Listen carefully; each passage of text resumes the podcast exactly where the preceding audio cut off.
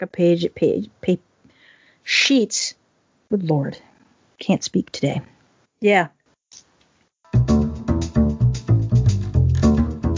Welcome to episode 76 of RSVP, the podcast about stationery and so much more. I'm your host Les, and my co-host today is Dade. We're getting nerdy about composition books, but first, let's talk about what we're consuming. Dade, what are you excited about? What are you consuming? What's happening? Um, I'm excited about a lot of things. Um, consuming a Coke. I shouldn't be drinking soda, not because it's inherently bad. I just need to stop drinking soda. But it was quick and easy. and I don't know, I don't know about you, but sometimes I just need a can of Coke. Mm. Um, so, um, yeah, I exciting. So it was my first week of field placement this past week, and it was a lot. It was a whole lot, but I was able to use stationery, which was really fun. I find that it's quicker to take notes by hand than typing.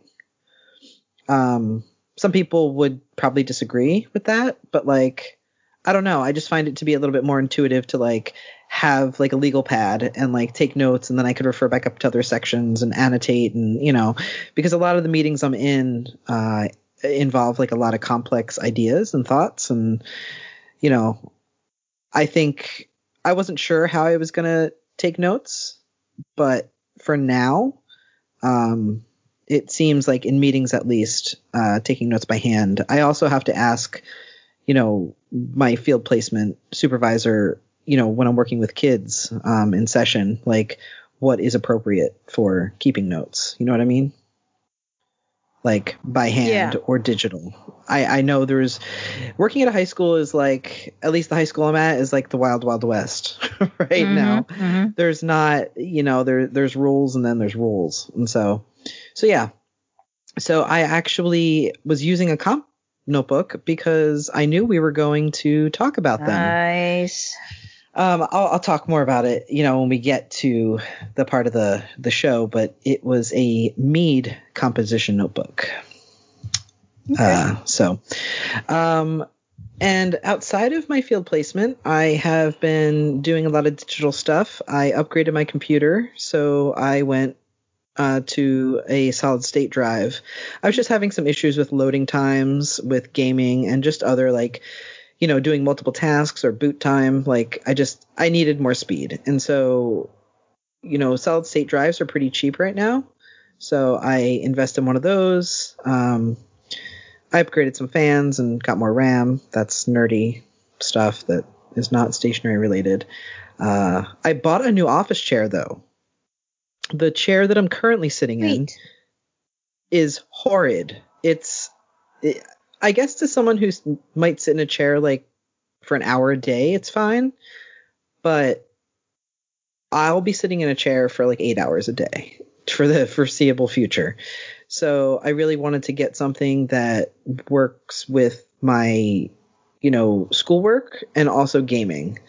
Uh, because I pretty much feel like I live in my office right now. So it took a lot to find the right chair. I'm very picky, and unfortunately, gaming chairs are designed in a way that how to say it they're not very friendly to to fat people. Um because they're designed like they're designed like race car seats. And that's Yeah. cool. That's fine because some of them have really good back support but they all of them have this problem where like the sides kind of have these little like it it's almost like a U shape. So it like hugs your thighs. Mm. and so you know it's like sure I'll fit in the chair but I'll be stabbed for 8 hours. so I actually was able to find a gaming chair slash office chair that does not have that um, and is really plush, has a lot of options. Um, and I'm excited. It'll be here not next week, but the week after because they're still on back order from, you know, everyone needs a new office chair during COVID times, I guess. Uh, so I'm excited for that to show up. I'm sure I'll have a lot to say about it when it finally gets here.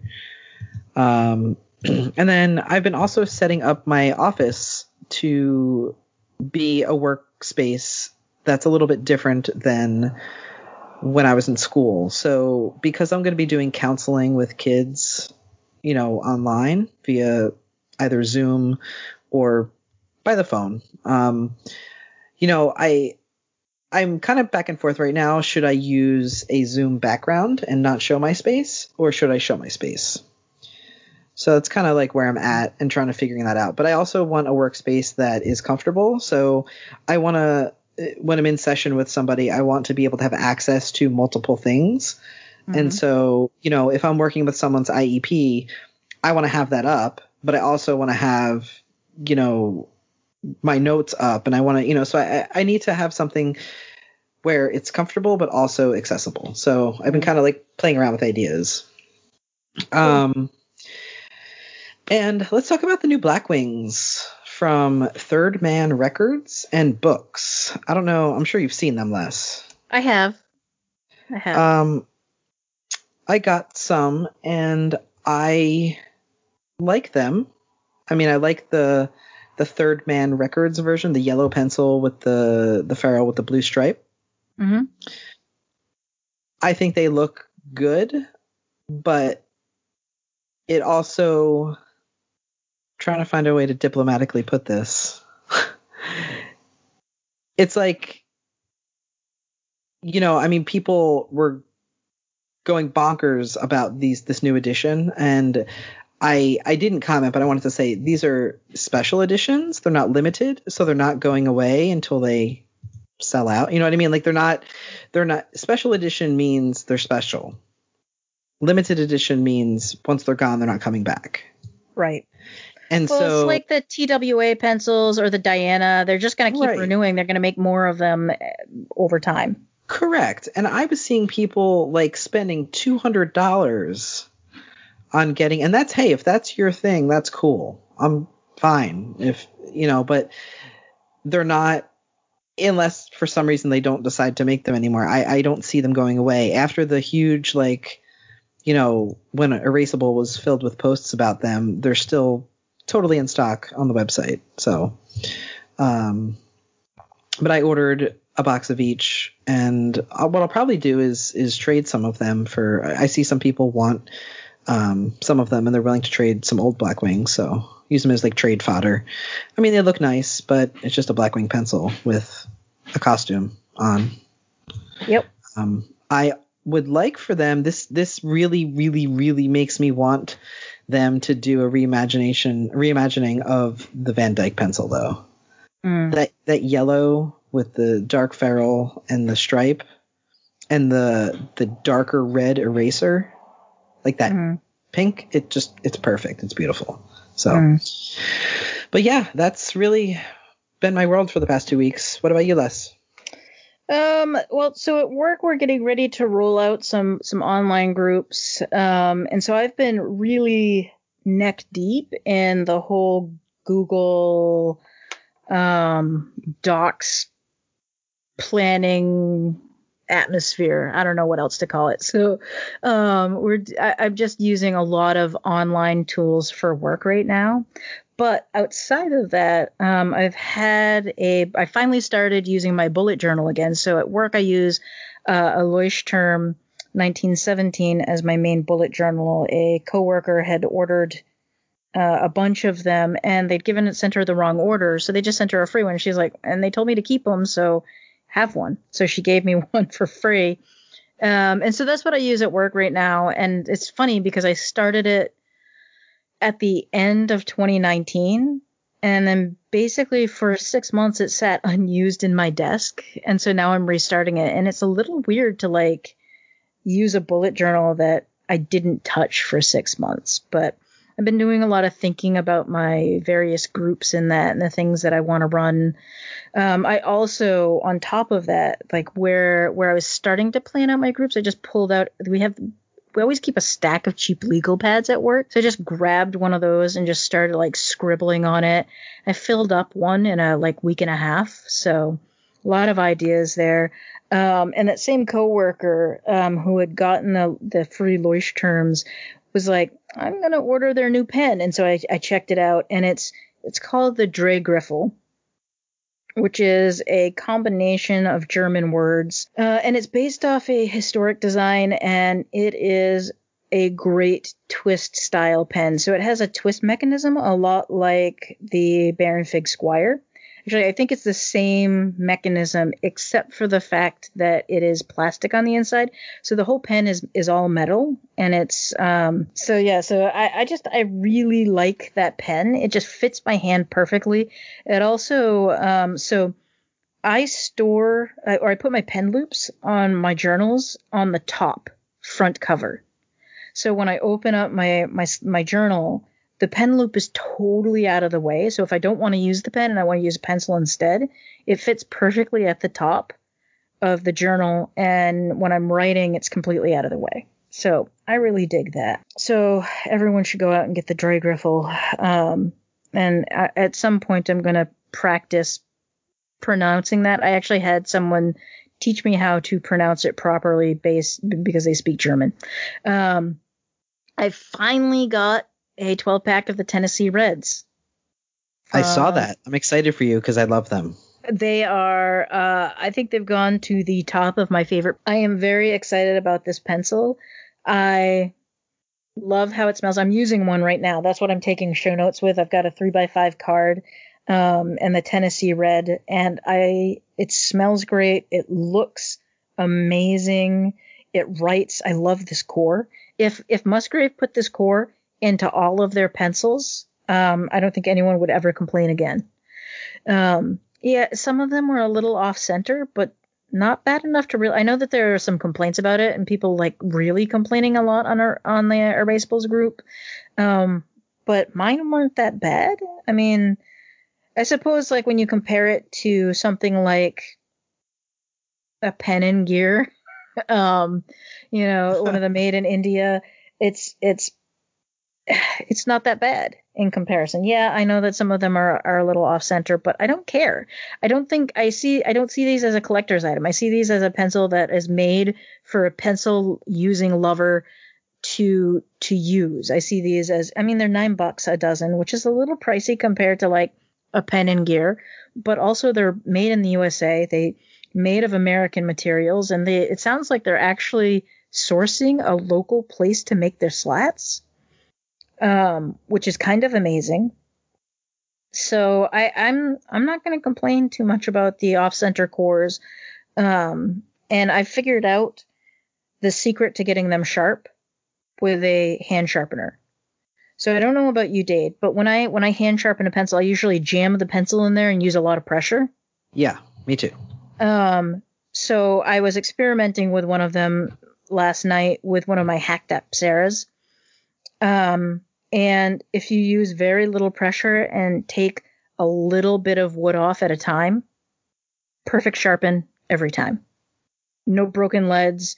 It just oh. sharpens. So like just the lightest amount of pressure and just you know just very light pressure, and it sharpens it perfectly. But my my usual like jam it in there and twist twist twist twist twist, um, taking off big giant thick chunks of wood not effective. Um, so there's that. I have. Um, so I don't know if you saw my post in the RSVP group a couple of weeks ago of the Kickstarter. Um, it's a it was like a three by five card stand. It was a wooden stand um, that held a three by five card upright, where basically you put your your bullet pointed to do list for the day. Yes, I saw okay. that. So so I I had a three by five card holder. I attached a magnet to it, and then I put my three by five cards in a binder clip, and it sticks there upright, just like that fancy little holder. But what I realized is that I am still in love with the hipster PDA. And I started carrying three by five cards with a binder clip in my pocket again. And I basically like if I like when I'm drafting a review for a pencil or a pen or anything now, I grab three by five cards and I work through the things that I like. I work through the things that I don't like. So each the pros get a get a card, the cons get a card. I write up a little blurb on a three by five card, and I use that as my blogging draft now. But also, I've got my to do list and I had just opened um, a fresh CW uh, CW Pencil, Pencil Enterprises by Story Supply uh, pocket notebook, the little one with the, had the pencil wrapped around it. I opened a fresh yellow version of it and set it all up for you know my pocket carry, and I haven't touched it. All I've all I've been using for the last couple of weeks has been a hipster PDA, um, and it feels very retro, and I'm okay with that because it's working for me. Um, what else? I've been reading a lot.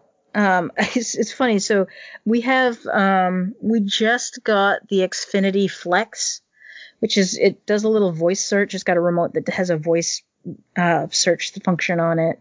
And we have like free weekends full of different movies and, uh, channels and stuff. And I haven't watched TV hardly at all these past few weeks since we got it. Um, instead, I've been playing music and just reading. Um, right now, I've been reading Neon Yang's novella series. Um, I, I, think I talked about it last last episode. You, you um, talked about it off air, remember? Oh yeah, yeah. Okay, so yeah, so I've been I've been continuing to read that that book series, um, which everyone should read. Just if you Google Neon Yang, you're gonna you're gonna get the series. It's got a really cool magic system um, and features twins uh, as the protagonists. So it, that's great. And I've also been reading American Hippo by Sarah Gailey, um, who uses they them pronouns. So um, I've been I've been kind of going deep on the um, what do I want to say non-binary authors. So that's been that's been really nice doing that. Um, I think that's that's all I have for the things that is really exciting and consuming. I did just finish a really delicious cup of coffee that um, I think came via trade. It was either trade or bottomless. So um, it's an Ethiopian. It was nice and fruity. I could go for another cup if I'm honest, but and since I don't have to work tomorrow, I just might after we stop recording.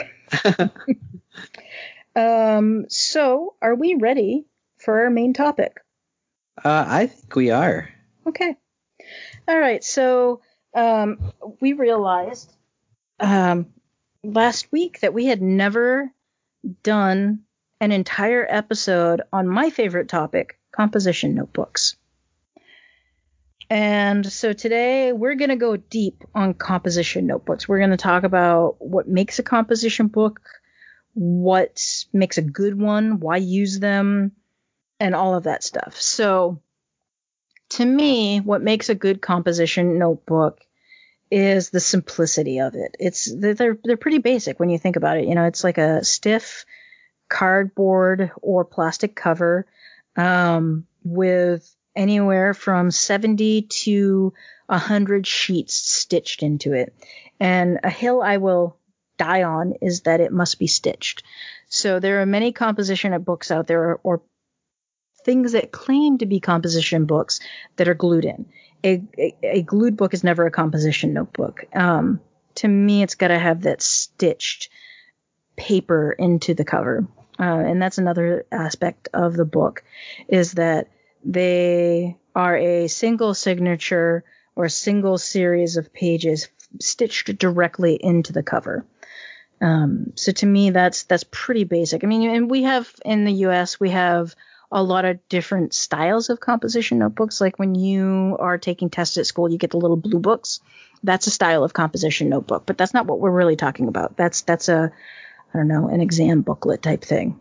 Um, so to me, that's what makes a composition book, and it's got to be a single signature, never just just one signature, one stack. So a single stack of sheets stitched into the cover makes a composition notebook. Any more than that, you're not. You're getting you're getting into a different style of comp, of book. Uh, so I like a thick cover. So if you are in the U.S. and you have a Walgreens near you, they sell a brand called Wexford. Wexford is a great example of a classic composition notebook. It's got a nice thick cardstock cover. Roaring Springs, which is a made in the USA brand, also does a very thick cardboard cover. Um, and those are probably my two favorites. The thing that Wexford has over Roaring Springs is that they uh, have a nice uh, paper on the inside that's usable for liquid inks like fountain pens and feels good with fountain pen as well. So it responds very well to wet inks. Whereas I find that the Roaring Springs notebooks tend to have a thicker, pulpier, rougher paper inside. Um, in recent years, uh, many of the composition notebooks on the market have thin, sort of flexible covers so many many covers have gone towards a very thin cardstock cover that's pretty flexible. I like to see a composition notebook that has some heft to the covers that holds up so that you can actually fold it over on itself and then write in your hand. So you don't have to rest it on a table or a surface to write into it. Um, but those thin covers, if as long as you have a surface to write on, they're fine because they protect the inner pages from injury in a backpack or or in a bag. And you can pull them in and out of a bag a hundred times, and even a card cardstock cover is going to be fine. Um, my least favorite cover of all types are the plastic covers. Uh, I just the polyethylene covers. I don't like them for a number of reasons. They're just not they're not sustainable. Number one, um, there's no reason to have a plastic cover. Um, I know a lot of people seem to like them because they last and they they look good for a long period of time. But they're just it's not necessarily even a cardstock cover is going to hold up very very well in a backpack even with a child. So there's no need to have those plastic covers. Um, and you know the one of the great things about the card covered composition notebooks is that they're compostable. I mean you can literally throw your entire composition notebook into a compost pile and eventually it's going to break down. Um, and so that, like, to me, that's like one of the great things about the composition notebooks is that they're not only inexpensive and sturdy and stand up to a lot of abuse, they're also, you know, environmentally friendly if you think about them in terms of something that can break down. Whereas the plastic covers will never break down. They're, they're just going to pollute the earth for the rest of time. I like a decently uh, taped cover. Like I like to see some some width on that spine tape. So if you look at the spine of a composition notebook, it's almost always going to have spine tape or something that represents the spine tape because that's a classic part of the design. Um, and so I like to see something that's around an inch wide. Um, some some of the companies really skimp on that spine tape, and I think it detracts from the design. But I'm also particular with that. I also really like when the spine tape has some texture because it's very soothing to run your finger over the texture of the spine on a composition notebook. It just it's it's slightly rough, but it's not going to harm anything. It just spine tape um, should be textured, should have a decent width to it. So it doesn't look too narrow. Like you, when you look at them, you're gonna be like, eh, that's a little too narrow, and just doesn't feel all that good. Um, and then inside, when you open it up and you look at the stitching, you want to see stitching that looks pretty pretty tight. You don't want to see loose stitches or big loops inside. Um, I like to see the stitches around a quarter of an inch, but uh, even up to a half inch wide, the stitches are okay as long as they're nice and tight. And um, oftentimes the the um, thread is made out of polyester, which is the only thing that wouldn't be compostable in a traditional composition notebook, but many of them are also, um, you know, you'll find cotton thread in there or linen. Um, probably not linen, but definitely cotton. And they're pretty, so it's pretty sturdy with the, all of those stitches in there. They're very sturdy. Um, and so again, I go back to that. There's always one single signature in a true composition notebook. I know that there's the company out there, Comp, that um, they've put out a lot of historical stuff about composition notebooks. They've collected a nice history of composition notebooks, but I don't think that what they produce is actually a true composition notebook. It's a more traditionally bound multi-signature book that isn't even the same size as a traditional composition notebook. And I should have measured one um, for this, but uh, like I'm pretty strict in terms of what I think of in terms of size of a composition notebook. is nine and three quarters of an inch by seven and a half inches. So yeah, so the, it's got to be that particular size, and it's one of those things that for me with composition notebooks because I fill up a bunch of them and I want to look at them all together. There's something very soothing about looking at a shelf, and I talked about this last week. Something very soothing about looking at a shelf filled with all notebooks of the same style and size. It's just there's something super cool about that. And so, in terms of number of sheets or pages, I see a lot of composition notebooks now um, in, in these like times um, that have around 70 to 80 pages. That's becoming very common, but the traditional length was 100 pages or 100 sheets of paper, 200 pages. Um, and I, I will always prefer a hundred page composition notebook over fewer, but um, it's really common now to see them 70 to 80 pages, especially in the 50 cents range. Um, paper ranges from thick, pulpy to slick and thin. It's always thin. The paper in a composition notebook is always relatively thin. It's usually around 15 pound. Um, I don't know the GSM of that um, offhand, but it's a very, very, very lightweight paper um, and but it's also pretty tough. I mean, it's like standard school paper. There's there's a sturdiness to it um, that you don't necessarily see everywhere. Um, I am a huge fan of the that kind of inexpensive, cheap um, but also really serviceable paper. So like a composition notebook ticks all of those boxes for me, especially when I do my roundup and you can check out the reviews and I find something that's like 50 cents and it works well with like pencil and gel ink, like that makes me really happy. And then when I find something like the Wexford composition notebook that does really, really well with fountain pen, that makes me even happier because I know that that paper has a nice quality to it. Um, and so that that's you know awesome. Like you can you can really get some really nice notebooks out there for 50 cents with you know 80 sheets, 160 pages for 50 cents. I mean that's just it's it's when you think about that um, in terms of like cost per sheet. I mean it, it's very inexpensive. Um, so what makes a good composition notebook? Dade, do you ever think about that? Like what what makes a good composition notebook? I not frequently, but yes, recently I have. Um, because I've been doing a lot of purging and I found that I had a lot of composition notebooks laying around. And so mm. um, I donated most of them because mm-hmm. they I, I, think it was maybe last year, the year before, I was buying some pen and gear notebooks. I bought the I have a bunch of one subject pen and gear notebooks because I like the paper, like the spiral mm-hmm. bound. But like you, Les, I really despise the plastic covers. Yeah. Um, to the point where like like I just don't use them. Like I had so I had a stack of notebooks. This is a perfect example why the plastic cover isn't very good either.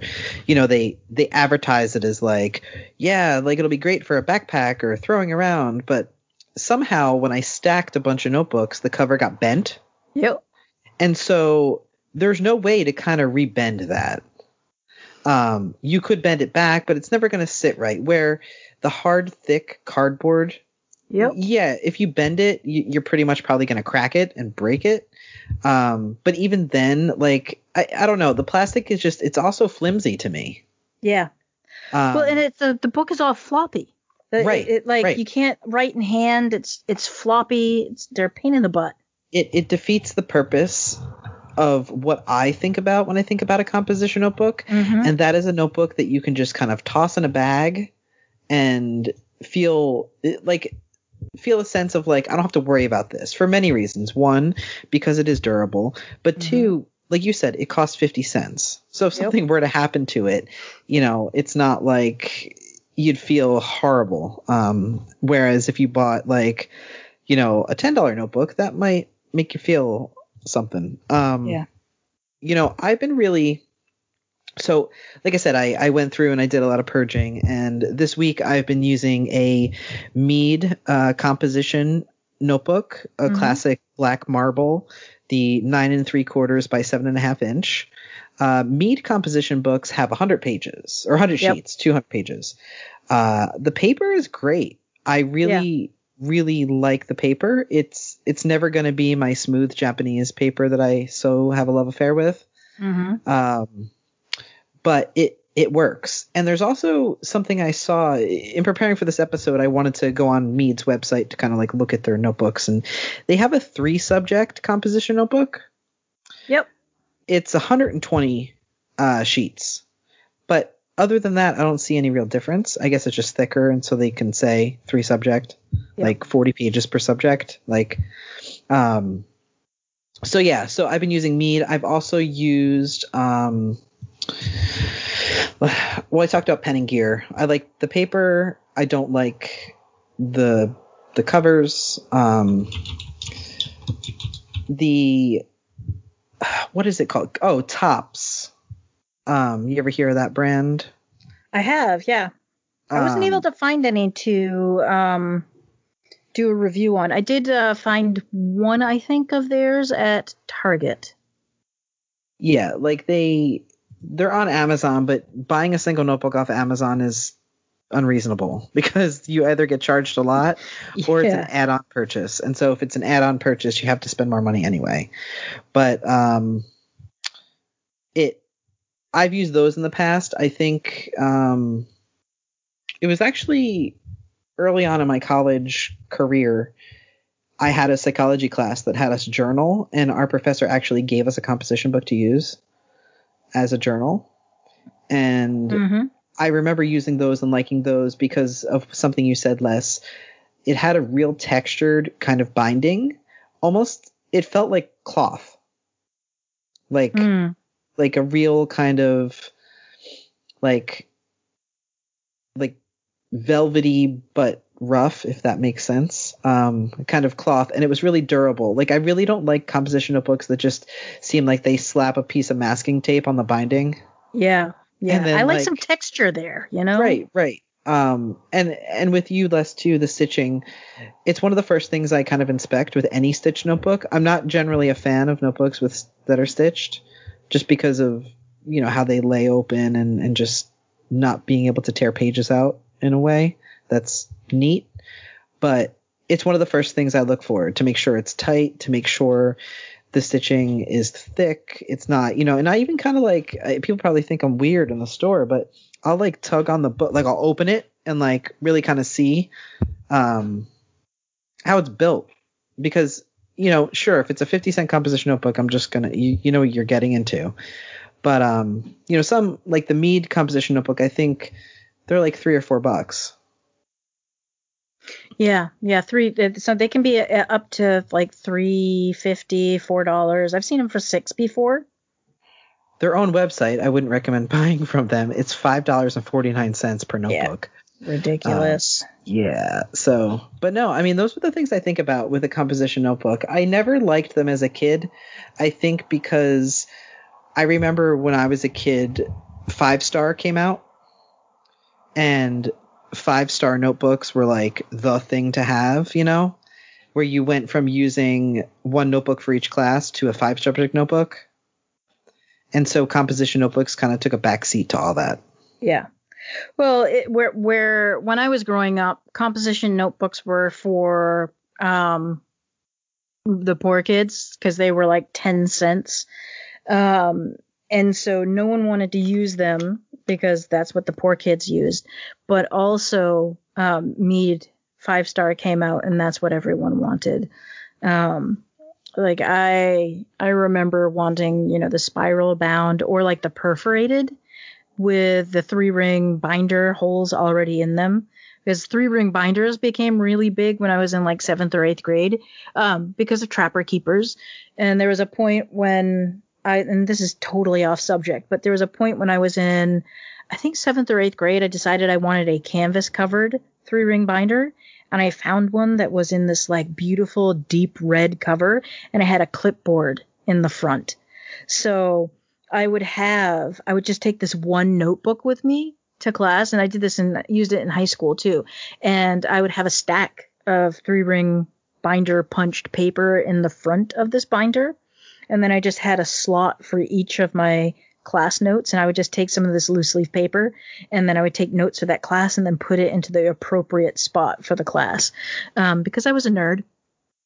Um, but yeah, I used that binder system for I think my, my freshman and sophomore year. And then I switched over to another binder system um, that was a five star. It was a Mead five star, but it had, it was like a zippered thing that had inside of it the three ring binder, and then a pouch for pencils and pens and erasers, um, and a pocket. And inside my pocket, I had a little clipboard because again, I was a nerd.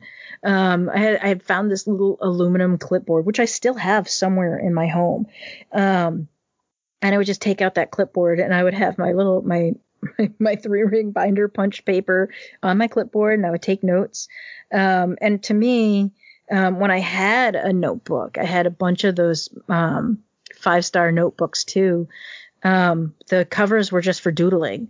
Like I didn't actually, I don't know that I ever actually took notes in any of those notebooks. I distinctly remember doodling um, in all of those five star notebooks more than I ever did any writing or note taking. But uh, yeah, God, I was a nerd. Um, I think we so, all were. I, I think anyone who's into stationery must have been somewhat nerdy in their in their teen years and childhood. Um, but so this brings me to another another aspect of why use a comp book in the first place. Uh, and for me, part of what I like about it is that I can't tear pages out of it, so I'm forced to leave the pages in there, and I use them for a number of reasons. So I use a composition notebook as a journal. Um, I use it for my morning pages. When I do morning pages, I, I come and go from morning pages pretty often. I find that I have a lot of difficulty doing morning pages and find myself more doing a mind dump in the evening after work. It lets me process my work day pretty well, but a composition notebook is really great for that because they're 50 cents and I'm not worried about ruining my Leuchtturm, you know, $20 notebook with the meanderings of my mind. Um, so that inexpensiveness, but yet quality paper bound up into the composition notebook is really why I use it is because it's so cheap. I don't worry about the fact that I'm ruining it. If I if I jot down a novel idea, so this is part of my writing process is that if I get an idea that I think is going to work as a novel, I grab a fresh composition notebook and I write down all of the things that I can think about for that idea. Like, what is the grand idea? Is there a character character that is coming to my mind? Is there a scene that is coming to my mind? Is there a location coming to my mind? Um, and so I just jot down those things, and then it, because it's a 50 cent composition notebook, I throw it in a stack. And if that particular storyline comes back to me and I want to pursue it, then I can expand more into that particular book. I will also just jot down outline ideas, um, character sketches, things about the character that come to mind. That all gets dumped into a composition notebook. And while I was sort of recoiling from being on my personal computer during work from home time, um, I really turned towards using composition notebooks in part because I have many of them. I am Sable on composition notebooks. So every year that I do my composition round book, there's a reason I don't do them every year. Um, because oftentimes from year to year, um, and I don't think I'll be doing doing one in 2021. I might depends on how many composition notebooks I go through this this year until next back to school season. Um, is often um, every other year is fine for them because the composition notebooks that are going to be on the shelf next year are go- probably going to be the same composition notebooks that are on the shelf this year. So my doing a roundup next year might the moot point might be moot because I'm just going to be reviewing the exact same composition notebooks from year to year. Um, so that's one of the reasons I don't do one every year. But also, I bought 16 different composition notebooks this year. Um, and I had probably another 25 from past years of review. Um, and yeah, some of them I am going to end up donating to schools because I just won't use them. Like they're the the Mead um, green, the green one, um, the jalapeno paper company one. Uh, there are a couple of others that I'm, I just, I know I won't use them. So yeah, so so I know that I won't use the the composition notebooks that I didn't like in my roundup. Um, but I will also like I picked up another six of the Unison from Target because they had the graph version uh, for 50 cents. So I picked up six of those because I really like the graph version. It's uh, as far as graph composition notebooks go, it's a really, really nice one. The paper's nice in it. So I just picked up six of those because I know I'll use them over time. But um, yeah, the, the, those the compositional books I didn't like, I will give them to someone somewhere. Um, and so yeah, so that's that's part of it. The fact that it's 50 cents uh, for roughly 100 pages of decent paper the fact that I can't tear it out, the fact that I don't worry about ruining them, I don't care, you know, if I'm going to throw, I could throw it on the floor. My dog could sleep on it. And the composition notebook is not going to be any worse for wear, other than, you know, my dog kind of stinks now because he's old. But, um, you, you know, that's like, they're so cheap. And that's why, like, that's why I love them. They're cheap, quality, for the most part, paper um, that fits in every bag. That's the other aspect of them. I like the size. The size is just right. And the other thing is, I only write on one side of the page. I know a lot of people will write on both sides, but I find that inconvenient, particularly if I'm working out ideas. That's the other thing that I really like about these is that I will write on the right hand side of the page, and then the back side of that page. Um, I will sometimes use to make notes about what's on the right hand side. So that left page, um, I'll make notes about ideas and things, or like maybe I should expand upon this idea, um, or maybe I should add in some information about X, Y, and Z into this section. Um, so yeah, that's and they're available everywhere here in the U.S. I know I've had some friends uh, from the UK who say that they can't find composition notebooks like what we have um, over there, um, and maybe in other places of Europe as well, where you just don't find them as readily available. But here in the U.S., like if I if I were to somehow magically run out of my maybe 30 or 40 composition notebooks, um, I could walk up to Walgreens and I could buy a composition notebook. I could probably walk into the dollar store, get a composition notebook, you know, and all of the big box stores have them on the shelf at all times.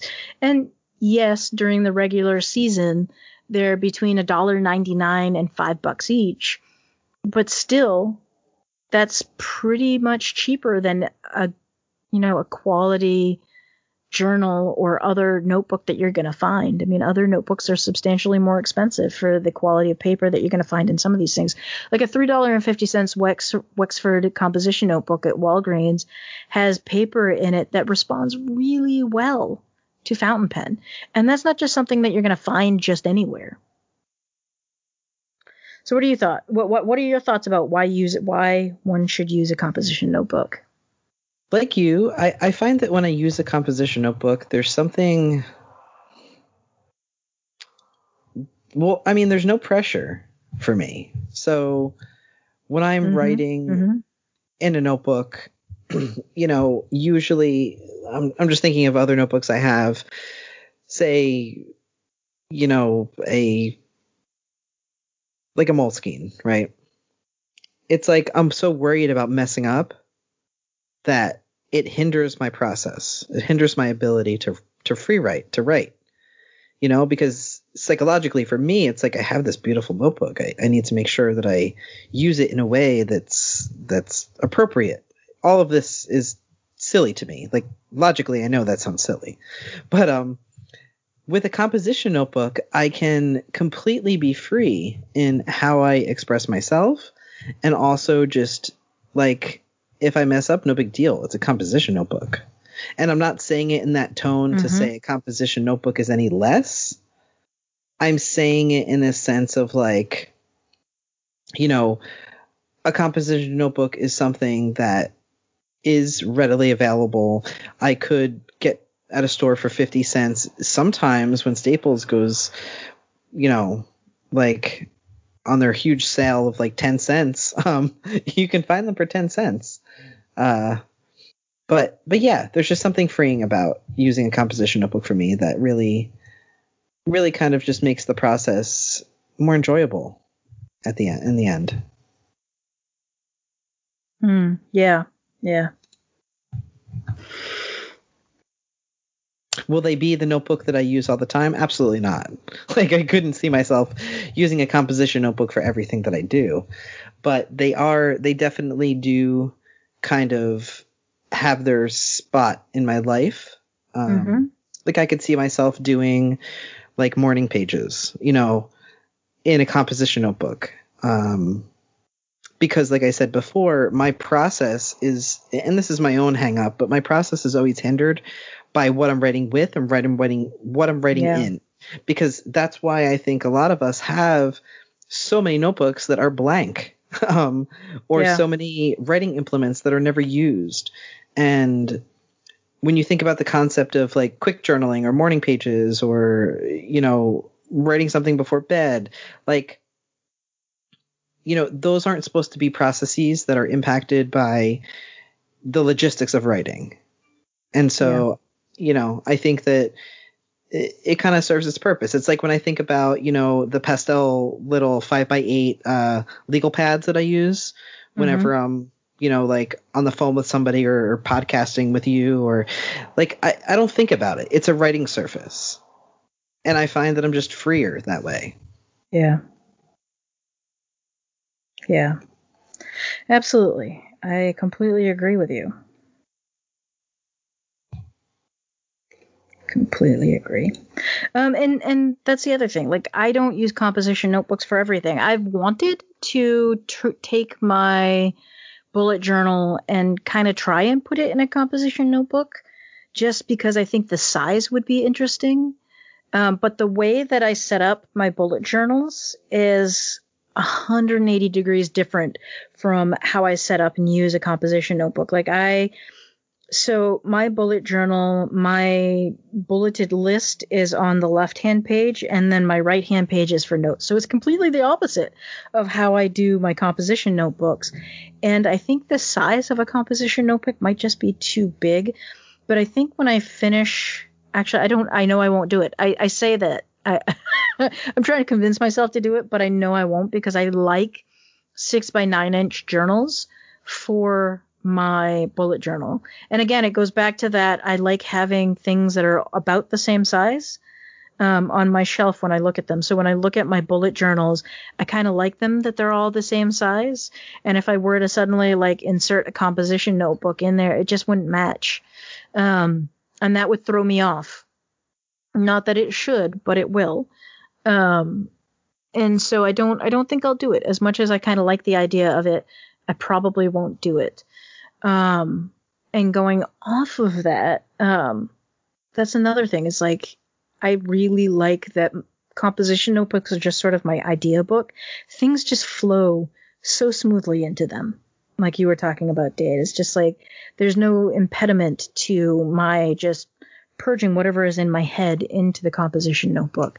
But at the same time, like when I'm thinking about sort of more specific things. Like I'm trying to I'm trying to think of how I can talk about this without it being um, going into stuff that I don't want on the air yet. Um, so I've been working on a document. We'll go with this. I've been working on this document where I've been working on this document for most of my professional life, and I need to take that document and update the language to modern times. So when I began this document, it was in the late 90s, and I just sort of like you add things to it um, over time. And a lot of the language that I used for it is pretty dated, but it's also not something that I would use on a regular basis. But I need to have it updated on a regular basis, which is uh, I can't. It's, it's hard to talk about without actually talking about it. Um, but updating that language is something that I'm doing inside my bullet journal because it makes sense to have this sort of collected information in a place where I can refer to it more easily.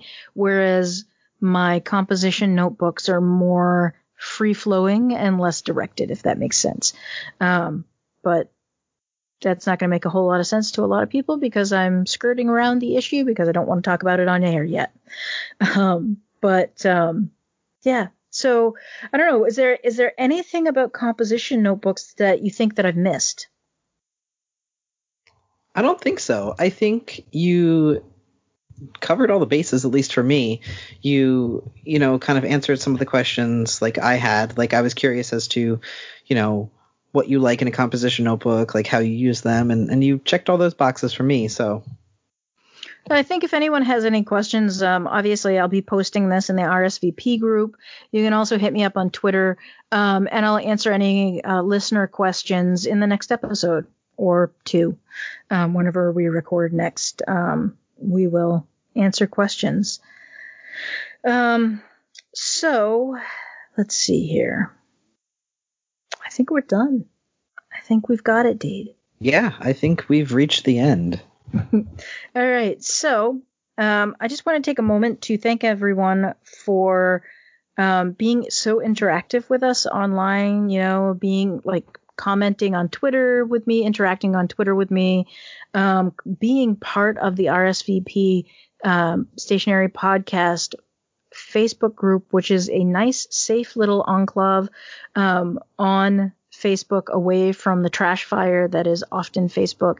I really enjoy that and I really appreciate that we can have so many dis- intellectual discussions about stationery and other things in a supportive and kind environment. I just appreciate that group so much. Um, and I just thank thank you for supporting us. If you get a chance to review us, rate and review, um, you know, obviously any star review is great. Five stars is even better. Um, but you know, just go to your favorite uh, podcatcher and review us and let people know um, why you like us. And the best thing that you can do is share a link to your favorite episode on Twitter, Facebook, or whatever social media you are using. Um, and you can find the podcast at RSVP, stationarypodcast.com. We have a Discord server now, which is pretty quiet. Um, I pop in there at least once a week. I don't know about you, Dade, but uh, I, I pop in there on occasion. You find me, Les, at ComfortableShoesStudio.com, Facebook at Comfortable Shoes Studio, Instagram, and Twitter at Original LC Harper. Dade, where can the fine folks find you? You could find me at weeklypencil.com and on Facebook, Instagram, and Twitter at The Weekly Pencil. All right. Thanks, Dade. Thank you. Want to get